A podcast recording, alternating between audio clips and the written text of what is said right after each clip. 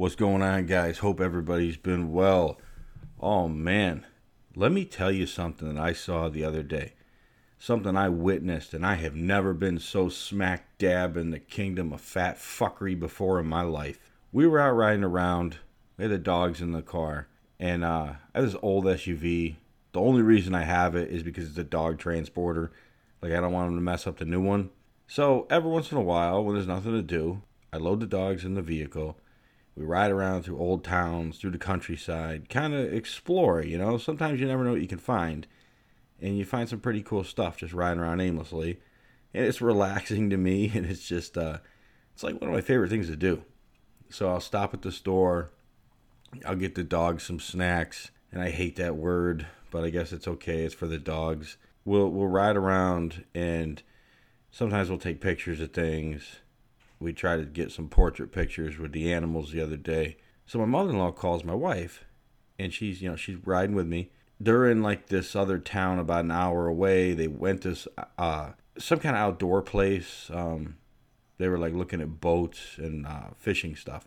And she wanted to know if there was anywhere good to eat. Like if I knew anywhere good to eat in this town, because she knows like I go there a lot. So I said, yeah, there's this awesome diner off the highway, and some of the best food I've ever had. You know, you guys should try that out. And then I got thinking, I'm like, wait a minute. I'm not that far from there. I'm like twenty minutes from there, and I really feel like going to that diner. And I hadn't had a cheat meal in quite a while. So I said, I'm going to go eat there too. We'll meet you there.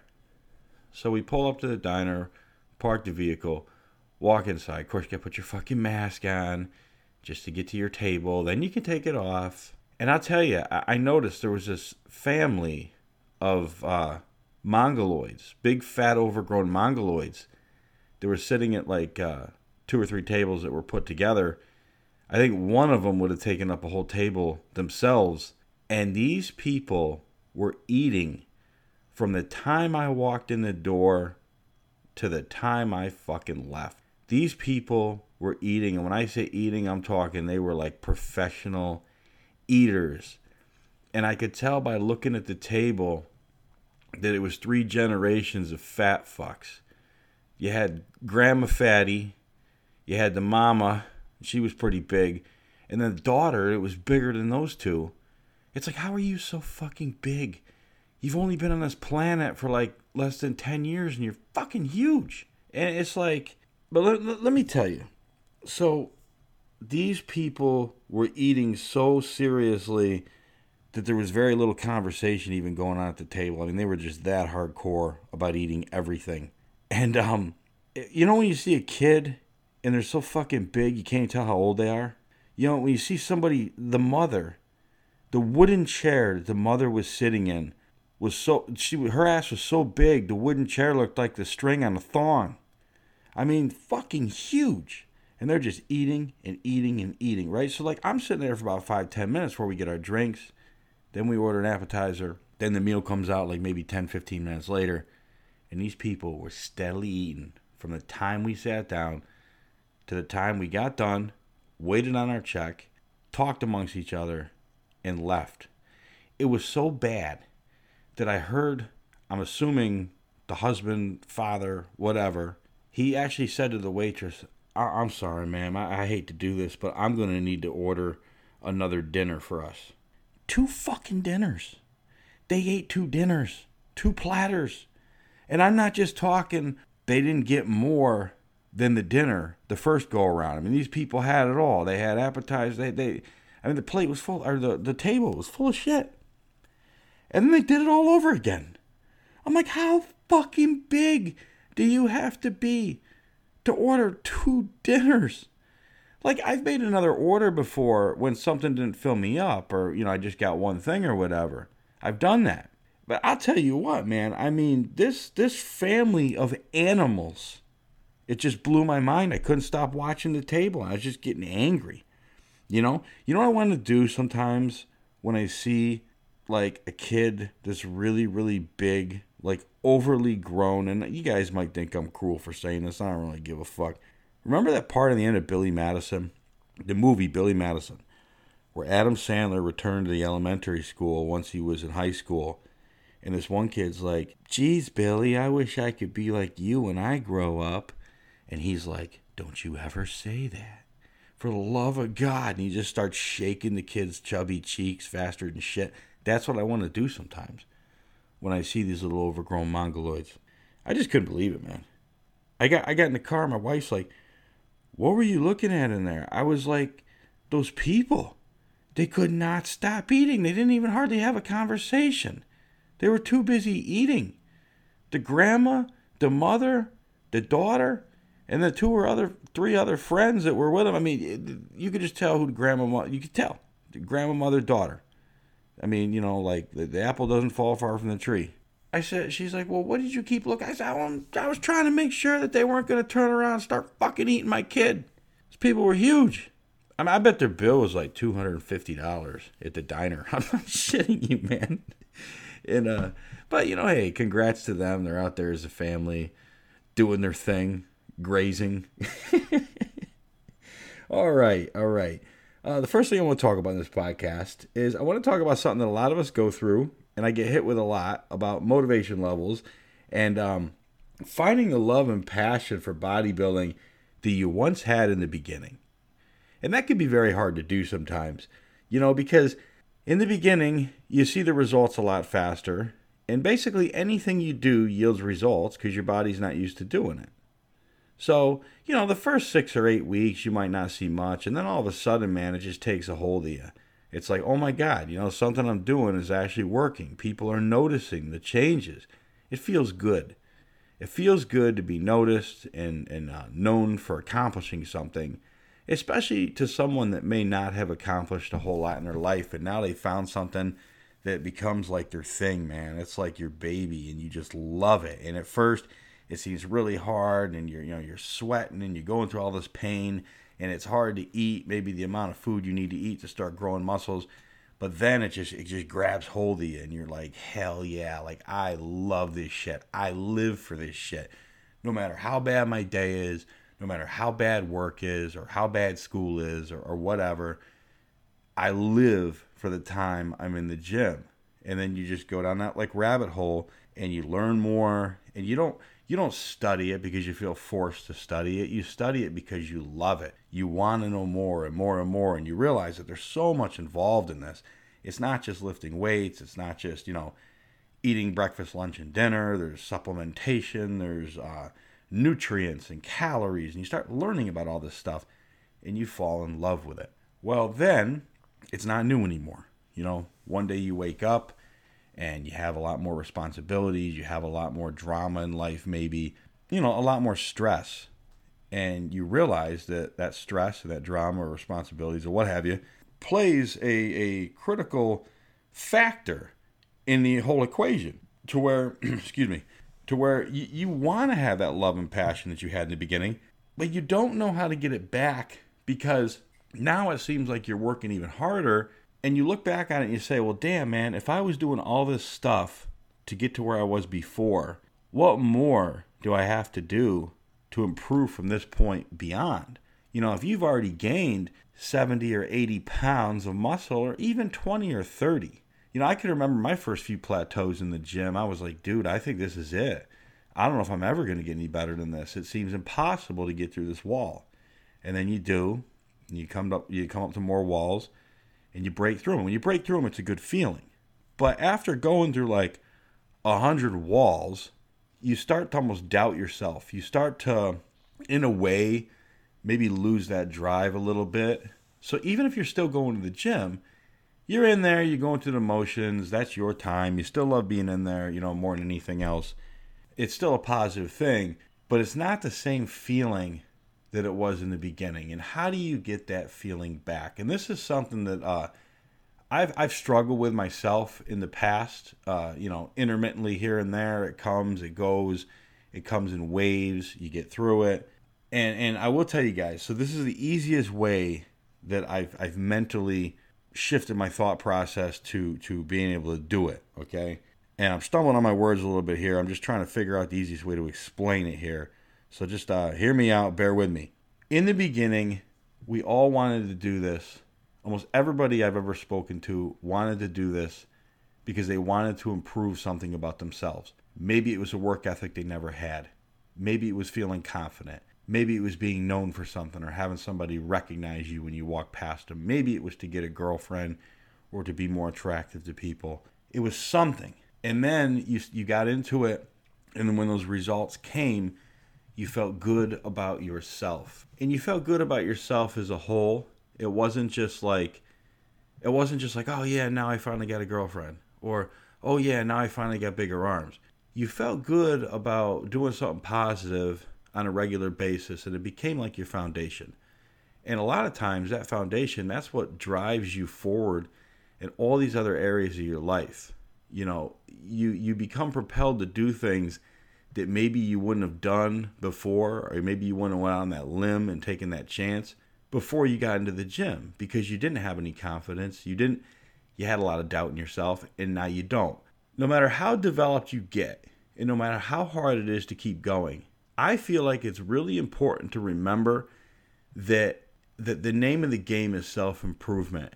If you can do something that day that maybe you weren't doing the day before, I don't care if it's an extra liter of water. I don't care if it's maybe hitting more of your meals and not screwing off, or maybe you've had a problem drinking and you don't have as many drinks, or maybe you don't drink at all for a week or whatever. I don't care what it is. It all plays a role in the gym, and it all plays a role in getting the passion back. It's about self-improvement in life, not just when you're in the gym, not just when you're eating. It's everywhere. It permeates into everything. So I found for myself that the way I have to get that love and passion back that I had in the beginning, because the, you know, the results are not going to be the same. They're not going to be as fast. I've just been doing it for too long. The closer you get to your genetic ceiling or even past it, it's very hard to make any changes. So that's when the gym becomes more mental, where it's not the results that drive you forward or that motivate you. It's it's the work that goes into keeping it up, or to try to get any type of results, you know, even just a little bit.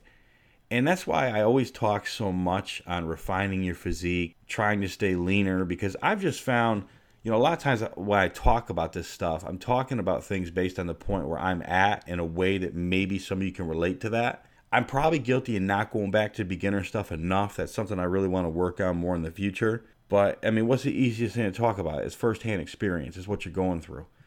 So, or, you know, maybe where you're at, and trying to share the information of something that's, you know, in your mind, like currently or recently. So that's what you have to do to get that motivation back. You have to ask yourself, you have to go back to why you started doing this in the first place. You started doing this for self-improvement, okay?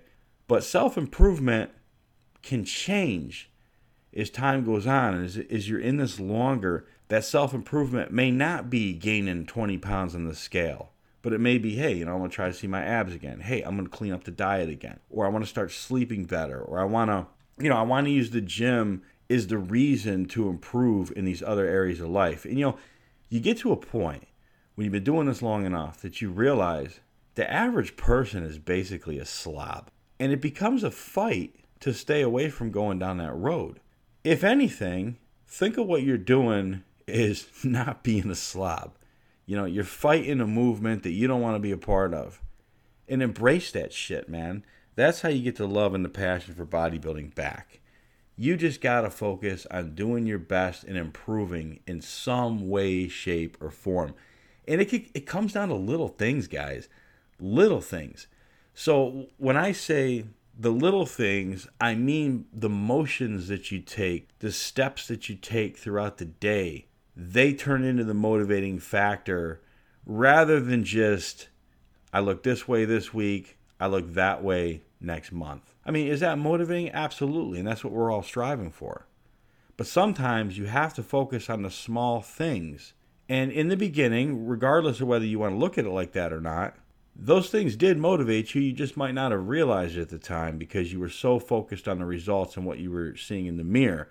You didn't realize that positivity breeds more motivation and positivity. So if you did good one day, it was easier to do good the next day. But what happens to all of us as we go on, right? What happens? When we fuck up, we dwell on it, we let it mess with our mind, and it derails us further and further and further, to the point where we convince ourselves that we have a problem or an addiction, we think about those addictions so much that we can't help but do it again because it's on your mind, you know, and it starts playing mind games with you. So you just have to ask yourself, where can I improve? What am I doing that is derailing my train of thought? It's almost like even when you look good, people could tell you you look good, but you know when you know you're not giving it one hundred percent or you're maybe not even one hundred percent because maybe your spread's so much thinner now in life than it was in the beginning when you started doing this. At least that's the way it is for me. My main priority, my main goal in life was to live, eat, and breathe the gym. And now there's a lot more things in life that I have to take on and deal with. And is it still on my subconscious throughout the day? Is it still like my foundation? Absolutely. But it's easier to get derailed. So that's what you got to do, man. You got to just focus on the small elements, the small steps that you need to take to stay on the straight and narrow. And the more you can focus on that, and the more you can, everything during the day becomes a goal. Eating breakfast is a goal. And you just start checking off the boxes, you know, mentally. Or maybe if you got to be one of those guys that logs everything and tracks it, whatever. If it helps you, then fine. I don't do that. I don't need to do that. I just think that it's either do it or don't do it. That's it. There's no gray area. Sometimes it's harder to get the motivation or to find ways to do it. It's it's like it's like being in a room with a bunch of people that are losers and talking shit about everybody else. Once you're around enough neg- negativity, you become negativity. And the hard part is, man, is you got to rely on yourself. You got to self-motivate. You can't expect everybody else to always motivate you because at the end of the day, it's your mind, it's your body, it's your choice of whether you go this way or that way, or whether you stumble and fall or you rise up and succeed. That's it. But for me, I have to focus on the process, and once I can start checking those boxes, it just drives me forward more and more, and I, I find that when I when I can check those boxes off during the day, even like all the small things, then I'll go to the gym and I have a kick-ass workout, and I love it again. I'm not just in there saying, oh, what do I do? I guess I'm going to do the same thing I've done the past umpteen years. I'm going to start with this, and then I'm going to do lateral pull-downs, and then I'm going to do a rowing motion, and then damn, this is really getting fucking boring. I get lost in those sets, man. I get lost in those sets, and it's like a freight train. And you just start moving forward, and you never stop. And, you know, I had this conversation with my son a couple weeks ago. We were going to the gym. He's been in his room a lot. He's doing the online learning stuff. He's not going to school. I, I mean, he's not going uh, physically going to school. I wasn't going to put him through that. I didn't want to have to wear a mask on his face all day, you know, not be able to go to lunch at the cafeteria, have gym class or whatever. I'm like, yeah, what the fuck? Like, what's the point? I'd rather have him not around the shit that's turned into the norm lately and, and live a quality life and not be exposed to it than to be around it and get dragged down. He's kind of depressed, man. He lives in his room like all other kids. They get on the Xbox and they get online. They talk to each other online. It's sad, man. That's their form of socialism right now, or social life. Not socialism. The world's turning into socialism, but I meant to say social activity. I said, man, he's got to get out and start doing something. So anyway, long story short, we're riding to this gym. It's a small little key gym. The place is a hole in the wall. You know, he's not that age where I can bring him to a regular gym. So it's like, it's just something. And we're riding along these train tracks. And I start talking to him about train tracks. And I don't know, man, I've always loved trains just because I, I when I was little and my dad didn't have a lot of money, my dad used to take us to the railroad tracks, and we just sit there and hang out. And, um, you know, sometimes you see a train, sometimes you wouldn't. I think I've talked about this in a past podcast. But when you saw one, it was exciting. It was, uh, you know, it was, it was just cool, man. It was loud. The horn was loud. It was just, it was just stupid. It was free entertainment. It was exciting. And I've always loved trains. Like, a matter of fact, at one point in my life, I thought about maybe being like a train engineer or conductor or something like that. I don't know, probably get old like everything else after a while, but I don't know, I just thought it seemed cool. So anyway, I was talking about working out to him, and I was talking about, I said, you know, working out's like those train tracks. I said, where do those train tracks end? He said, I don't know. I said, I don't know either. I said, that train's big, and it's heavy, and it can move really fast. Sometimes it slows down, sometimes it stops, and it has to wait. I said, but eventually that train's going to get moving again, and it's going to keep on moving down those tracks. And that's lifting. That's bodybuilding. You're that train that just keeps going, man. I don't know where those tracks end. I really don't. But that's how you got to think of it. So, uh, you know, that's how I think of bodybuilding anyway. You know, I'm that train. And when that train starts moving and it's hauling ass, it's hard to fucking stop. That's your body, man. That's your motivation. That's the process that you're going through on the daily. You're getting that train fucking moving, man. And it's going, and you're blowing your horn. You're letting everybody know, yo, I'm the fucking beast. I'm the bad motherfucker. And it's going to take a long time to stop me. But it takes a long time to get that train going, doesn't it? It takes a long time. It stops, and then it starts, and then you hear it, and you're, and it's moving, but it doesn't look like it's moving because it's so big, and it, it's moved so slow, and it takes so long to get up to speed, right? But once it's going, man, it's fucking going. Nothing's getting in the way of that bitch, and anything that gets in the way of it's getting fucking plowed and destroyed. That's bodybuilding, man. Don't get in my way. I will run you the fuck over. And that's what you got to get back, man. That's the motivation that you got to get. So, yo, if you're having a hard time getting going, I want you to think of yourself like that fucking freight train, man. It might take a few days. It might take a week. But eventually, you know, you're going to get it going. And once it's going, it's harder to stop. But you got to do the process. You got to go through the motions and the steps. And you got to do them enough that you get your train up to speed. Okay, you can't get the train up to speed by doing good one day, hitting your meals the next day, getting drunk off your ass, missing your meals, staying in bed hungover. That doesn't get that train moving forward. So if you're stuck, get your fucking train rolling down the tracks. Where the tracks end, I don't fucking know. And I know that sounds like a kid's book, minus the fucking. Anyway. All right, number two. Um, I want to talk again, lo and behold, about diet. Um, a little bit more about diet. Okay, so I just had a guy send me this program that he's going to try out, and he just wanted me to critique it. And the, the program, the, the split was good. I liked the training split. And the supplement regimen and all that stuff was like on the money. It was great. The diet was fucking shitty, man. Real half-assed. It involved fasting on certain days, and on other days you're loading yourself up on carbs and junk, and it's one of these diets where it's like, oh yeah, you can eat anything you want a few days a week and this and that, and it was just something that was just a shitty sales approach that might sound good to somebody that didn't know anything about this. That's the thing. If you're new to this, you don't really know what to believe. You'd like to think that there's a way that you can do this that's not as painstaking and troublesome, and you're not suffering, uh, but those ways kind of yield half-assed results. And I look at it like this. Rise up to the challenge, establish a new comfort level, and make it so these things aren't as hard. Rather than thinking, oh, what can I do? Where's my freedom? You mean I can't have alcohol? You mean I can't eat cake? Well, no, you fucking can, asshole. Or you're going to look like shit. Bottom line, there's no really secret to doing this. But what a lot of these so-called experts or these social media assholes, what they want you to believe is there's days where you can fuck off and still get results. But then if these other days you take everything out and just go through this extreme deprivation, that makes up for the days where you fucked off, blah, blah, blah.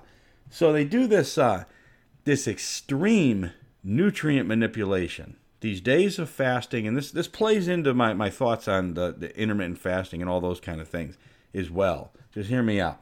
This process is a continuous process, okay? This isn't a day day by day thing. It's not, oh, today I starved, tomorrow I loaded. The next day I starved, the next day I did a twenty-four hour fast, the next two days I loaded and pumped my muscles back up and got all the glycogen back in. The next, it doesn't work like that. It's simple. It's calories in versus calories out over the long haul, over the weeks, over the months. That's the way your body operates. Now, I'm going to explain to you some of the problems that come with extreme nutrient manipulation and these day-to-day flip-flops and this overcomplicated process that people are trying to sell. And I'm going to explain the problems with some of this. Number one, when you're hungry as a whole, when you're in a deficit as a whole, it becomes harder to sleep. This is nature's way of telling your body, yo, go get some fucking food because you're starving. It's hard to sleep. Where does most of our body's fat-burning process take place? In your sleep. So if you have a day where you don't really eat anything, or you don't eat, really eat a lot, or you take out all your carbohydrates, and you just do, you know, some nuts here and some natural peanut butter or some, uh, you know, olive oil or, you know, healthy fats. You got to do healthy fats if you take out all your carbs, right? It might be hard as a bitch to fall asleep that night. You know, and then you wonder why you didn't get to bed till three a.m. and you had to get back up at six. Then you're dragging ass the whole next day. Well, guess what? Well, maybe the next day is the day where you're allowed some junk. You're allowed some fucking carbs. But your body is not um, burning the fuel as efficiently because you're overtired. And being overtired can cause a lack of appetite, or the other way, it can an over-appetite stimulation or what have you. It's just not a good way to do things. So what happens is, is it's these extreme like ups and downs, and all the while you're trying to go through the process of going to the gym and having these intense workouts and killing the workouts. So that also plays a critical role in your success. I don't know, as a whole unit, is if you're not really having a good workout, then you might not be as motivated to go through the rest of the day, okay, or the evening or whatever. If you can't get the pump, if you're not awake, if you're just dragging ass, then it's like you're not really enjoying the gym the way you should be enjoying the gym. You know, I mean, that plays a lot in everything. Like when you when you say, man, that was a kick-ass workout. Hell yeah, you're on top of the world. You're releasing serotonin. You enjoy being in the gym, and you finally feel like you have something that day to live for. You come alive. Now that's not really happening. You you follow what I'm saying? And and your body, it doesn't know what to fucking think, man. It's like, well, this day he's loading me down, and this day he's taking everything away. And what these people don't understand is that it's all about calories in versus calories out over the long haul. Now, you can do this in a slow and steady pace, you know, and, and that's my opinion on it. Slow and steady wins the race. Or you can do these extreme calorie drops where this day you're fifteen hundred fucking calories below your base metabolic rate. That day you're one thousand calories over, but, you know, as a whole you're still maybe a little under. And then, but but, but this diet this guy's showing me, he wants me to critique. It's just like, I couldn't even make sense of it. I'm like, man, what the fuck? It, it was just ridiculous. It was this this thought process that on the days you load, your body somehow super metabolizes everything in a way that it wouldn't, you know, not having these crazy starvation days also in the mix. And I just thought the whole thing was a crock of shit. And I told him, I said, look, man, I'll be honest with you. I try to have an open mind to everything. And there's usually something I can take away from everything. Even if I don't buy into it all the way, there's some element of it that I could find beneficial and then throw it in my own mix or whatever, or my own formula. I was like, I can't find shit in this, dude. I'm just going to be honest with you. I think it's a recipe for disaster. I think it was sold on the premise of what sounds good to someone that doesn't know shit. And I think this dude is a clown that you you know that you're talking about, or that you, you bought this fucking program from. I think he's a clown. But th- that's what I'm getting at, man, is it's like these people want to believe that the body only operates day to day, not over the continuum. And I'm telling you, I've tried dieting every which way. I don't knock something until I try it. And then over time, from my own experience, that's when I gain my general consensus on whether I think it's worth its salt or whether it's bullshit. I've done it on low carbs. I've done it on moderate carbs and low fats. I've done it every which way you can do it. You know, three meals a day, four meals a day, six meals a day, eight meals a day. I've done it all. And I can tell you at the end of the day, it's calories in versus calories out. Protein is highly over-exaggerated, okay? Carbs are not always the enemy. And fat intake does not need to be as high as people think it needs to be. That's just my opinion on the whole thing. And can you get results on low carbs? Yes. Can you get results on low fats? Yes. But I've always found that my best results had come from slow and steady changes. There's times where I've dieted, and like the first few weeks, I've eaten eight ounces of potatoes a meal. And then the next few weeks, I've dropped it to six ounces a meal. That was the only change. Just taking out two ounces of potatoes, maybe three or four meals out of the day. It was simple, It was nothing that was like that light switch going on and off to that extreme. The changes were very simple and slow, and I did not make another change until I was ready to make the change, and I was trying to push my body further. Now, in the process of trying to push your body further, it's suffering, man. It's all about what the fuck you can stand, and it's about staying mentally tough. You're going to go through periods where you're hungry, and the leaner you get, the hungrier you are, and eventually to the point where you could be pretty goddamn miserable. And I've never found any way around that. And that's what these guys don't understand with some of these diets. Oh, this day you get to load yourself up. It doesn't fucking matter, because as a whole, you are still in the dirt. If you're doing it right, you're further into a deficit than you were day one. Now it's like day sixty, you are in a huge deficit. So although it sounds good and it looks good on paper, that you get to have this meal and, you know, bulk up this day or recharge this day or carb manipulate or whatever. If you're doing things right, as a whole, you're still knocked the fuck down. And even though you had a couple slices of pizza, you might feel good for the next couple hours. But guess what? If you're doing it right, you're you're right back to that. Um, it is a fast. Just because you're eating doesn't mean it's not a fast.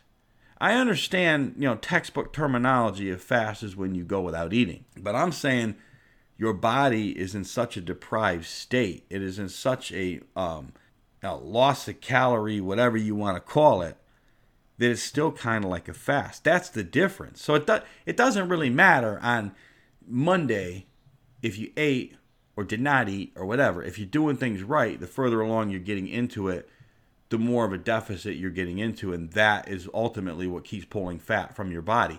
The hard part is when you get down to about nine or ten percent body fat, okay, maybe a little less, maybe a little more for some people. You know, some of us are a little different here and there. The, the hard part is your body has a harder time pulling from stored body fat for energy because there's less stored body fat on your body. And you're trying to push the envelope further, and you're doing this by restricting the food more and more. So now the body doesn't really have the direct food coming into it to energize it enough, but it doesn't really want to just go straight to the fat to energize it enough. So you're like in this no man's land of just suffering and fucking pain to go any further. Your body, it just wants to further fight and resist more fat loss. That's where a lot of the caffeine comes into play, the stimulants and this and that, because sometimes, man, you just need something. I mean, I can remember times when just a cup of black coffee was, oh my God, man, somebody gave me my life back. And it just becomes this like, it becomes like this struggle and this fight from one meal to the next. And then you, you eat and it doesn't even feel like you ate anything because you're just overall so hungry. You ever find that? Like you start a diet and the first couple of days, oh my God, this is so much food. I'm never going to be hungry. But then something happens, something changes. You know, a couple months into it, you're eating like fifteen damn egg whites and you get done eating. It doesn't even feel like you ate anything. You're starving. That's the point I'm talking about. But don't worry. Most people are never going to get to this point because it takes a hell, like I said, a hell lot of mental tenacity to get to this point and to push it. And that's why I think, you know, walking around about eh, seven and a half, eight and a half percent body fat, somewhere in there, seven, eight percent, that's a good place to be. That's a good place to be where you don't look like you're starving. But uh, it's a good mix between, you know, being big and pumped up and also lean, and it looks good to most people. And I think you can get too lean to where it only looks good on like a stage or in the right type of lighting or with the right kind of background or what have you. But other than that, it doesn't really look good. And that's the thing you guys got to understand is like once you get to that point, the workouts, it's hard to have a good workout.